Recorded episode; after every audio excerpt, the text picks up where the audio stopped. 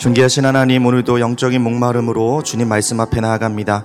이 시간 말씀 주실 때 우리의 영적인 눈과 귀를 열어주시고 오늘 주시는 말씀이 나를 변화시키는 하나님의 능력이 되게 하여 주시옵소서 감사를 드리며 예수님 이름으로 기도합니다. 아멘. 할렐루야 좋은 아침입니다. 우리가 오늘 함께 나눌 하나님 말씀은 요한계시록 11장 14절에서 12장 6절까지의 말씀입니다. 우리 함께 교독하도록 하겠습니다. 둘째 화는 지나갔으나 보라 셋째 화가 속히 이르는도다. 일곱째 천사가 나팔을 불매 하늘에 큰 음성들이 나서 이르되 세상 나라가 우리 주와 그의 그리스도의 나라가 되어 그가 세세토록 왕노릇 하시리로다 하니 하나님 앞에서 자기 보좌에 앉아 있던 24 장로가 엎드려 얼굴을 땅에 대고 하나님께 경배하여 이르되 감사하옵나니 옛적에도 계셨고 지금도 계신 주 하나님 곧 전능하신 이여 친히 큰 권능을 잡으시고 왕노릇 하시도다. 이방들이 분노함에 주의 진노가 내려 죽은 자를 심판하시며 종 선지자들과 성도들과 또 작은 자든지 큰 자든지 주의 이름을 경외하는 자들에게 상 주시며 또 땅을 망하게 하는 자들을 멸망시키실 때로소이다 하더라. 이에 하늘에 있는 하나님의 성전이 열리니 성전 안에 하나님의 언약궤가 보이며 또 번개와 음성들과 우리와 지진과 큰 우박이 있더라. 하늘에 큰 이적이 보이니 해를 옷 입은 한 여자가 있는데 그 발 아래에는 달이 있고 그 머리에는 열두 별의 관을 썼더라. 이 여자가 아이를 베어 해산하게 되매 아파서 애를 쓰며 부르짖더라. 하늘에 또 다른 이적이 보이니 보라 한 큰 붉은 용이 있어 머리가 일곱이요 뿔이 열이라 그 여러 머리에 일곱 왕관이 있는데 그 꼬리가 하늘의 별 3분의 1을 끌어다가 땅에 던지더라. 용이 해산하려는 여자 앞에서 그가 해산하면 그 아이를 삼키고자 하더니 여자가 아들을 낳으니 이는 장차 철장으로 만국을 다스릴 남자라. 그 아이를 하나님 앞과 그 보좌 앞으로 올려가더라. 그 여자가 광야로 도망함에 거기서 1260일 동안 그를 양육하기 위하여 하나님께서 예비하신 곳이 있더라 아멘. 오늘 함께 광야에서 예비된 주의 은혜라는 제목으로 하나님 말씀 나누도록 하겠습니다. 오늘 본문 14절을 보시면 이제 둘째 화가 지나가고요. 지체 없이 셋째 화가 찾아오는데요. 이 셋째 화는 일곱째 나팔과 연결이 됩니다. 우리 15절 말씀을 함께 읽도록 하겠습니다. 일곱째 천사가 나팔을 불매 하늘에 큰 음성들이 나서 이르되 세상 나라가 우리 주와 그의 그리스도의 나라가 되어 그가 세세토록 왕노릇 하시리로다 하니 자, 일곱째 나팔은 앞으로 일어날 일곱 대접 심판을 의미합니다. 이제껏 있었던 일곱 인과 일곱 나팔의 심판과는 비교할 수 없이 더 무서운 심판이 이제 이 땅에 임하게 되는 것입니다. 자, 드디어 여러분 천사가 나팔을 불었습니다. 일곱째 천사가 나팔을 불자 어떤 일이 일어나죠? 나팔이 울렸는데 아무 재앙도 일어나지 않고 15절 말씀 보시면 천사들의 큰 음성들이 들리기 시작합니다. 큰 음성의 내용은 무엇입니까? 바로 세상 나라가 우리 주와 그의 그리스도의 나라가 되어서 그가 세세토록 왕노릇 한다라는 것입니다. 즉, 이 세상 나라가 결국 하나님이 다스리시고 하나님이 통치하시는 하나님 나라가 된다라는 것입니다, 여러분. 이 편지를 받아보는 초대교회 그 교회는요, 세상 나라인 로마의 핍박 속에서 많은 고난을 당하고 있던 상황이었습니다. 그런데 오늘 하나님께서 그들에게 앞으로 일어나야 될 이들에 대한 결말을 보여주고 계시는 것입니다. 그들의 결말은 무엇입니까? 하나님 나라는 결코 쇠하지 않는다라는 거예요. 오히려 세상 나라가 하나님의 나라가 되는 놀라운 승리가 있다라고 오늘 말씀해 주고 계시는 것입니다. 이것이 그들에게 여러분 얼마나 큰 위로와 격려가 되었는지 모르겠습니다. 지금은 고난당하나 끝이 올 거다. 교회를 핍박하고 또 그리스도를 대적하는 악한 세력들을 내가 멸할 것이고 내가 너희를 지켜 보호할 것이다. 내가 너희에게 승리를 줄 것이다. 우리 주님이 말씀하고 계시는 것입니다.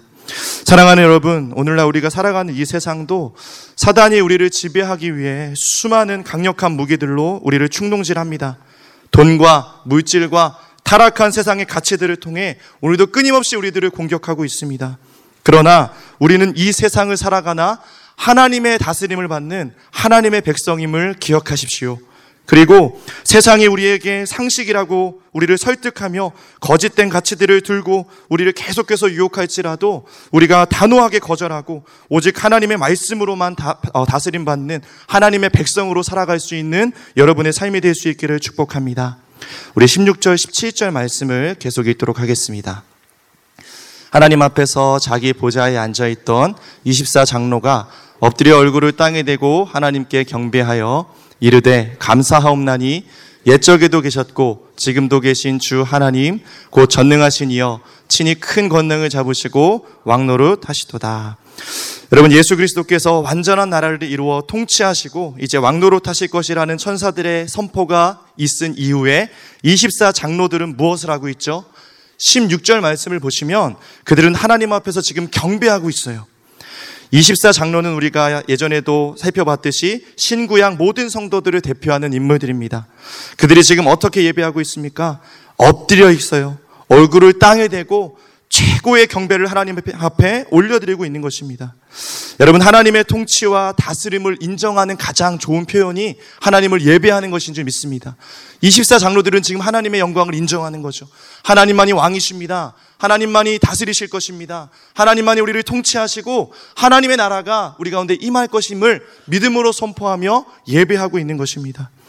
여러분, 내 인생에 주도권이 내게 있는 것이 아니라 하나님께 있음을 인정하는 자는 하나님을 예배할 수 있고요. 날마다 하나님 앞에 엎드릴 수 있는 줄 믿습니다. 하나님의 나라는 반드시 이루어지고 통치하실 것이고 악인들은 심판을 받고 이들은 영광에 참여하게 될 것입니다. 그러니 어찌 우리가 예배하지 않을 수 있겠습니까? 여러분 그것을 믿는 사람들은요. 이 세상의 별것도 아닌 이들에 근심하지 않아요. 영향을 받고 살아가지 않습니다. 그저 하나님 말씀의 영향을 받고 하나님의 말씀이 능력이 되어서 하루하루 세상의 환경에 내가 지배받지 않고 하나님 말씀으로 우리가 이겨내고 승리하는 삶을 살아나게 되는 줄 믿습니다. 우리 계속해서 요한계시록 4장 8절 말씀을 좀 함께 읽어보도록 하겠습니다. 내 생물은 각각 여섯 날개를 가졌고 그 안과 주위에는 눈들이 가득하더라. 그들이 밤낮 쉬지 않고 이르기를 거룩하다 거룩하다 거룩하다 주 하나님 곧 전능하신 이여 전에도 계셨고 이제도 계시고 장차 오실 이시라 하고 여러분 이 말씀은요 사장에 기록된 하늘의 예배에 대해서 말씀하고 있어요. 하나님은 어떤 분이라고 말하고 있죠? 전능하신 이여 전에도 계셨고 이제도 계시고 장차 오실 이시라라고 외쳐 불렀어요. 그런데 여러분 오늘 이 24 장로가 부르는 노래를 보시면 17절에 보시면요 세 번째 호칭 장차 오실 이시여라는 말이 빠져 있어요. 그 이유가 무엇이었겠습니까? 그것은 하나님이 더 이상 미래에 오실 분이 아니라는 거예요.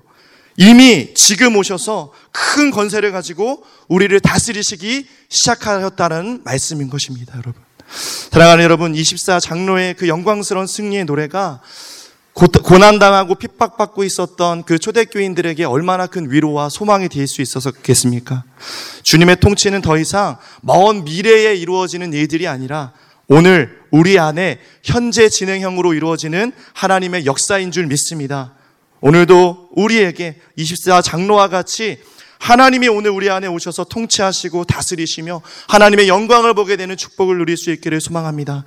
여러분 지금 우리의 삶을 보면 하나님의 나라가 임하고 있는가? 하나님이 정말 다스리는 그런 것이 맞으신가? 내 삶에 하나님의 다스림이 있는가? 라는 것들을 우리가 의심할 때가 있지만 여러분 그것들을 의심하지 않고 하나님은 여전히 오늘 우리 삶을 통해 세일을 행하고, 행하고 계신 줄 믿습니다. 하나님의 그 의들을 믿음의 눈을 들어서 바라볼 수 있는 축복을 여러분이 경험할 수 있기를 소망합니다. 이제 여러분 24 장로들은요, 하나님 나라의 완성을 위해 계속해서 간구하고 있어요. 그리고 하나님 나라의 시작을 선포하면서 그 찬양과 믿음의 고백을 담은 예배를 계속해서 드리고 있습니다. 우리 18절 말씀을 읽겠습니다. 이방들이 분노함에 주의 진노가 내려 죽은 자를 심판하시며 종 선지자들과 성도들과 또 작은 자든지 큰 자든지 주의 이름을 경외하는 자들에게 상 주시며 또 땅을 망하게 하는 자들을 멸망시키실 때로소이다 하더라. 여러분 여기서 이방들이 분노함에라는 것은요. 사단의 다스림 속에 있는 모든 세상 권세들이 분노하면서 하나님을 대적한다라는 의미입니다. 그러니까 하나님의 그 다스림이 이제 시작되고 그분의 영광이 드러나자 하나님의 임박한 심판으로 인해서 그 악한 세력들이 마지막으로 분노하며 몸부림치고 있는 거예요. 하나님의 심판은 늘 양면성을 가지고 있습니다. 먼저 하나님께서는 그날의 지위고하를 막론하고 모든 불신자들에게 심판을 주실 것입니다. 또한 한편으로는요, 하나님을 의지하고 하나님의 말씀에 다스림 받고 사는 거룩한 자들에게는 하나님께서 귀한 상을 주실 것입니다. 이 심판의 대상이 누구라고 말하고 있죠? 18절에 보면요. 땅을 망하게 하는 자들이라고 기록되어 있어요. 땅을 더럽히고 부패하게 만들고 이런 사람들에 대해서 하나님이 완전한 심판이 임하게 될 것이고요. 지금은 그들이 힘 있는 것 같고 득이 하는 것 같지만 그들이 왕노릇 하는 것 같지만 여러분 결국은 그렇지 않고요. 세상을 파괴하는 자들에게는 반드시 하나님이 보응하실 것이고 심판하실 것이라는 거예요. 그러니까 두려워하거나 놀라거나 여러분 정말 어려워하지 말라고 지금 주님은 말씀하고 있는 것이죠. 또한 이제 그날에는 작은 자나 큰 자나 어린 양의 보혈로 거듭나서 말씀을 지키고 하나님 말씀을 지키고 그 뜻대로 행하는 자들에게는 놀라운 하나님의 축복과 상이 예비되어 있다고 말씀하고 있는데 일선에서 열심히 사역을 봉사하고 정말 사람들에게 그이들이 드러난 사람들뿐만 아니라 남몰래 수고하고 누군가를 위해서 우리가 보이지 않는 곳에서 정말 기도하고 하나님 앞에서 땀 흘린 그 영혼을 돌보는 무명의 성도들 모두에게 하나님께서 영광으로 풍성한 축복과 상을 골고루 주시겠다고 약속하신 줄 믿습니다. 이제 장로들의 그 기도를 들으신 하나님께서 어떻게 응답하고 계시는지 우리 19절 말씀을 통해 함께 확인해 보도록 하겠습니다. 19절입니다. 예, 하늘에 있는 하나님의 성전이 열리니 성전 안에 하나님의 언약궤가 보이며 또 번개와 음성들과 우레와 지진과 큰 우박이 있더라. 자, 요한은 환상을 통해 놀라운 광경을 지금 보고 있어요. 여러분, 바로 하늘이 열리는 것을 보고 있는 것입니다. 하늘이 열릴 때 우리는 생각하지 못한 이들이 우리 안에 시작되는 것을 보게 됩니다. 하늘 문이 열리면 보이지 않던 것들이 보이기 시작하고 보이지 않던 길이 보이기 시작하고 우리의 한계를 극복하고 새로운 차원으로 나아갈 수 있는 하나님의 능력이 우리 가운데 부어질 줄 믿습니다. 사랑하는 여러분, 하늘 문이 열리면요. 우리의 가정이 회복될 줄 믿습니다. 하늘문이 열리면요, 우리 안에 모든 묶였던 관계들이 풀리고 자유케 되는 하나님의 역사가 일어나는 줄 믿습니다. 하늘문이 열리면요, 우리의 모든 예배가 넘치는 성령의 임재가 채워지고 은혜가 부어져서 우리의 모든 연약함들은 다 회복되고 우리 인생에 주어진 모든 문제로부터 자유케 되는 하나님의 역사가 일어나는 줄 믿습니다. 오늘 여러분들이 이 24장로와 같이 하나님의 하나님 되심을 인정하고요. 하나님의 그 통치와 다스림을 인정하고 우리가 겸손히 주님 앞에 엎드리며 경배하기 시작할 때 하나님이 하늘 문을 여시고 하늘의 놀라운 능력으로 오늘 우리 가운데 임재하시고 하나님의 뜻을 부어주시는 역사가 오늘 이 시간 임하기를 주님의 이름으로 축복합니다.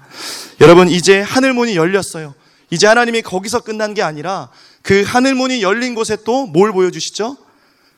성전 안에 들어가게 하시고요. 그 성전 안에 있는 언약궤를 보게 하십니다. 자, 여러분, 이 언약궤는요, 하나님의 임재를 상징하는 거예요.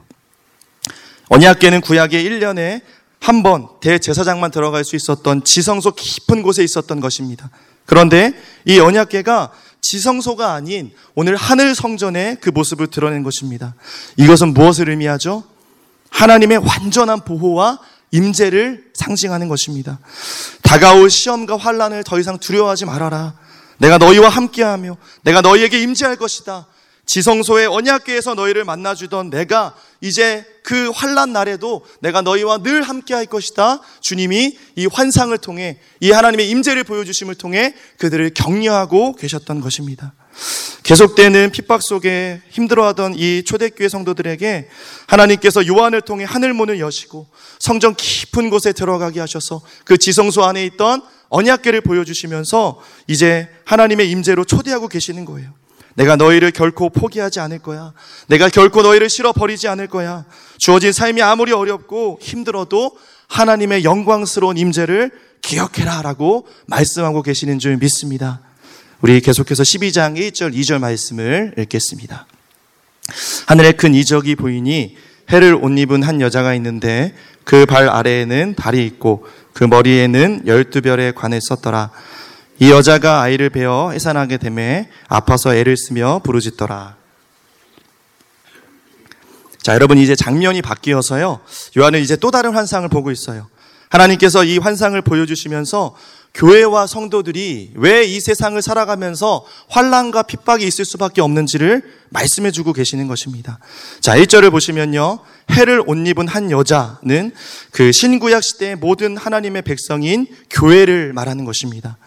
여자의 모습은 여러분 어떠한 모습을 하고 있죠? 해를 옷 입고 있고요. 발 아래에는 달이 있고 머리에는 12별의 그 관을 쓰고 있습니다.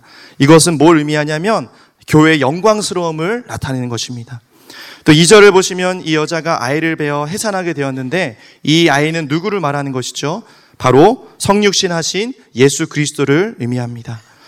여자가 해산하게 되었는데 아들을 낳는 일이 쉽지가 않아요. 아파서 애를 쓰며 부르짖고 있습니다. 여러분 이것은 구약 시대 때부터 하나님의 백성들이 얼마나 간절히 고통을 받으면서 메시아를 기다리고 부르짖었는지를 말해주는 것이죠. 구약의 이스라엘은 그 영광만큼이나 많은 고통을 겪어야 했습니다. 이스라엘은 하나님의 약속의 말씀을 굳게 붙잡고 나갈 때 애굽의 핍박을 받았고요. 교회가 세상의 복음을 전할 때마다 많은 환란이 있었습니다. 그리고 생명을 살리려고 할 때마다 사단의 공격이 많았습니다. 여러분 이와 같이 오늘날 지역 교회에도 우리가 하나님의 진리의 말씀을 붙들고 주의 말씀과 진리를 복음을 증거할 때마다 고난 당할 수밖에 없다라는 것입니다. 우리 함께 3절 말씀 읽겠습니다. 하늘에 또 다른 이적이 보이니 보라 한 큰 붉은 용이 있어 머리가 일곱이요 뿔이 열이라 그 여러 머리에 일곱 왕관이 있는데 여기서 여러분 3절에 나오는 큰 붉은 용은요, 교회와 예수님을 대적하는 사탄을 말합니다. 크다라는 것은 세력이 강하다는 것을 말하고, 불다라는 것은 폭력적이고 파괴를 일삼고 살인자의 의미를, 상징을 의미합니다. 또 머리에 일곱 간과 일곱 왕관을 쓰고 있다고 했는데요. 일곱은 우리가 다 잘 알고 있다시피 완전수를 상징합니다. 용이 감히 이 완전수를 사용하는 것은 자신이 하나님과 같이 되려고 하며 하나님의 권위에 도전하는 반역적인 존재라는 것을 뜻합니다. 그리고 여러분 10개의 뿔을 가지고 있다는 것은 거대한 힘을 가지고 있다는 것을 의미합니다. 특별히 여러분 우리가 여기서 좀 주목해 보기 원하는 것은요. 여기 지금 어 면류관을 쓰고 있다. 마귀가 면류관을 쓰고 있다라고 했잖아요. 그런데 이 1절에도 교회에게도 면류관을 쓰고 있어요. 그런데 여러분 여기서 1절에 나오는 단어와 3절에 그 마귀가 쓰고 있는 면류관의 단어가 원어로는 다른 단어를 쓰고 있습니다. 교회가 쓰고 있는 면류관은 주님이 씌워주시는 영광의 면류관이라는 뜻의 스테파노스라는 그 원어를 쓰고 있고요. 또 마귀가 쓴 면류관은 단순한 힘을 상징하고 정통성이 없는 권력자들이 쓰는 디아데마라는 단어를 쓰고 있습니다. 이게 무슨 의미죠? 즉 사탄은요 비슷하게 흉내는 내고 있지만 실상은 아무런 능력이 없는 가짜 면류관을 쓰고 있다라는 것입니다. 우리 함께 4절 말씀을 계속해서 읽겠습니다. 그 꼬리가 하늘의 별 3분의 1을 끌어다가 땅에 던지더라. 용이 해산하라는 여자 앞에서 그가 해산하면 그 아이를 삼키고자 하더니 자, 4절에서 별은 한, 어, 하늘의 천사들을 상징하는 것으로 사탄이 타락하여 어, 천사들, 다른 천사들을 미혹해서 타락한 것을 의미합니다. 용은 그 꼬리에 모든 힘이 실려 있는데요. 하늘의 별들, 곧 천사들의 3분의 1을 끌어다가 땅에 던져버렸죠.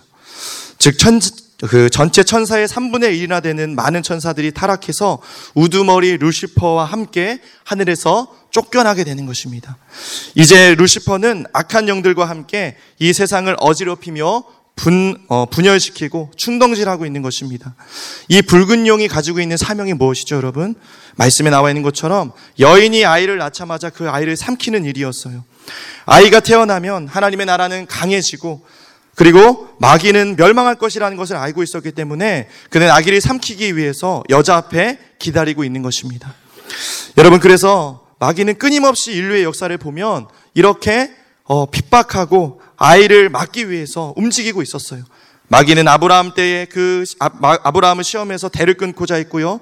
애굽 왕 바로는 이스라엘 민족의 씨를 말리려고 했습니다. 또 사탄은 헤롯을 통해서 아기 예수님을 죽이려 했고요. 또 예수님과 그 교회를 죽이기 위해서 사탄은 계속해서 핍박과 온갖 만행을 저질러 왔습니다. 여러분 그러나 5절에 놀라운 말씀이 선포되죠. 같이 5절 읽어 볼까요? 여자가 아들을 낳으니 이는 장차 철장으로 만국을 다스릴 남자라. 그 아이를 하나님 앞과 그 보좌 앞으로 올려가더라. 이렇게 수많은 사탄의 끊임없는 공격 에도 불구하고 예수 그리스도께서 안전하게 태어나셨다라는 것입니다. 그리스도께서 모든 피조물을 통치하실 왕권을 소유하고 계신다라는 거예요. 이 말씀은 여러분 시편 8절에서 9절 말씀의 성취인데 우리 같이 한번 읽어 볼까요? 내게 구하라 내가 이방 나라를 내 유업으로 주리니 내 소유가 땅 끝까지 이르리로다. 내가 철장으로 그들을 깨뜨리며 질그릇같이 부수리라 하시더라. 여러분 하나님께서 여자가 잉태한 예수 그리스도를 지키셨고 구속 역사를 완성하셨으며 하나님의 보좌 앞으로 이제 올리셨습니다. 하나님께서 십자가를 통해 죄와 사망의 권세를 멸하시고 예수님을 만왕의 왕으로 세우셨다라는 것이죠. 이제 그리스도께서 심판의 권세를 받으셔서 이 세상 왕국을 심판하실 것이고 또 하나님을 대적하고 교회를 미혹하는 모든 어둠의 세력들을 산산이 질그릇같이 부수실 것이라는 거예요. 여러분 이 말씀을 들었던 초대교회 백성들이 초대교회 성도들이 얼마나 큰 기쁨과 감격을 누릴 수 있었을까 우리가 좀 생각해 보았으면 좋겠습니다. 우리 함께 6절 말씀을 읽겠습니다. 그 여자가 광야로 도망함에 거기서 1260일 동안 그를 양육하기 위하여 하나님께서 예비하신 곳이 있더라. 이제 여러분 예수님께서 승리하시고 하늘로 올라가셨죠. 그러나 여러분 마귀의 공격은 끝나지 않아요. 이제는 예수님이 아닌 누구를 공격할까요? 이 땅에 남아 있는 여자, 곧 교회를 공격한다라는 거죠. 여자는 어떻게 되었죠? 어디로 도망을 가고 있죠, 여러분? 광야로 도망을 가고 있어요. 그런데 여러분 6절 말씀에서 광야는 어떤 곳이라고 우리 가운데 말씀하고 있습니까? 그를 양육하기 위해서, 여자를 양육하기 위해서, 교회를 양육하기 위해서 하나님께서 예비하신 곳이라고 말씀하고 있는 것입니다. 사랑하는 여러분, 하나님께서 사랑하는 교회를 강하게 양육하기 위해서 예비하신 곳은요, 다른 곳이 아닌 어디라는 거죠? 광야라는 거예요. 이것이 우리에게 위로가 되고 소망이 되었으면 좋겠습니다. 하나님께서 우리에게 광해를 주시는 것은 우리를 양육하시고 사단의 어떤 공격에도 넘어지지 않는 하나님의 강한 사람으로 훈련하시기 위함인 줄 믿습니다. 이스라엘 백성들은 출애굽할 때 40년을 광야에서 훈련받았고요. 예수님께서도 이제 공생애를 시작하시면서 40일을 금식하신 후에 또 시험을 받으셨습니다. 세례 요한도 사도 바울도 주님이 강하게 쓰신 하나님의 사람들을 살펴보면 하나님은 그 훈련 장소를 광야로 사용하셨다라는 것입니다. 그래서 여러분 또 6절에 보시면 그, 그 광야의 기간이 나와 있는데요. 여기서는 1260일이라고 나와 있어요. 연수로 환산하면 3년 반입니다. 여러분 이것을 문자적으로 어, 의미하면 어, 해석하면 안 되고요. 이것은 그리스도의 재림 때까지 신약 시대의 박해의 기간을 상징하는 표현입니다. 그런데 여러분 우리가 이 말씀을 좀 주목해 보기 원하는 것은 이 광야의 기간은 반드시 정해진 때가 있다라는 거예요. 반드시 끝나게 될 것이라는 거예요. 그런데 왜 오늘 이 말씀에서는 3년 반이라고 쓰지 않고 일일이 1260일이라고 기록해 놓았을까요? 그것은 매일매일을 강조하기 위한 거예요. 나를 강조하기 위한 거예요. 하나님께서 오늘도 당신의 사랑하는 교회들을 광야 한가운데 매일매일 하나님 주시는 힘과 능력으로 붙들어 주시고 보호해 주시고 있다라는 것들을 말씀해 주고 있는 것입니다.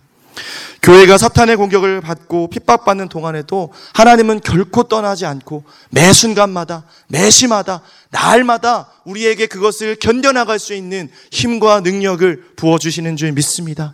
주님이 동행하실 것이고, 입혀주실 것이고, 마침내 우리가 사단을 능히 이길 수 있는 거룩한 하나님의 군사로 주님이 우리를 세워주실 줄 믿습니다.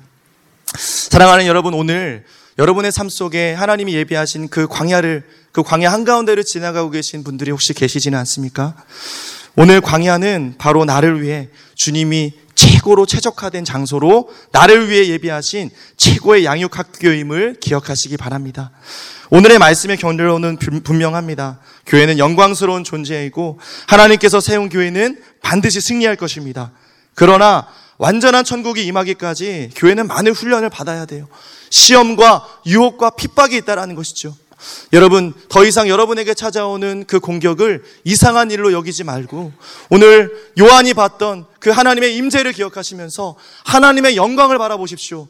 그리고 24 장로와 같이 오늘 엎드려서 하나님을 경배하고 예배하며 그 사단을 이길 수 있는 힘과 능력을 주님께 공급받을 수 있기를 주님의 이름으로 축복합니다. 주님은 오늘도 우리를 광야 항복판에 홀로 두시지 않고 함께 하시며 이겨낼 수 있는 힘과 성령의 능력을 부어주셔서 우리를 위로하시고 격려하시고 응원해 주심을 기억하시며 오늘 주님과 함께 승리할 수 있는 저와 여러분의 삶이 될 수 있기를 주의 이름으로 축복합니다. 함께 기도하겠습니다. 사랑의 하나님, 오늘도 사탄의 맹렬한 공격이 있는 광야와 같은 우리의 인생 속에서 하나님의 능력의 손으로 우리를 붙들어 주시고 지켜 주시는 줄 믿습니다. 이 시간 주 앞에 기도하며 나아갈 때 하늘의 문이 열리는 축복을 부어 주시옵소서. 하늘의 영광을 보게 하여 주시옵소서. 하나님의 통치와 다스리심을 경험할 수 있는 시간이 되게 하여 주시옵소서.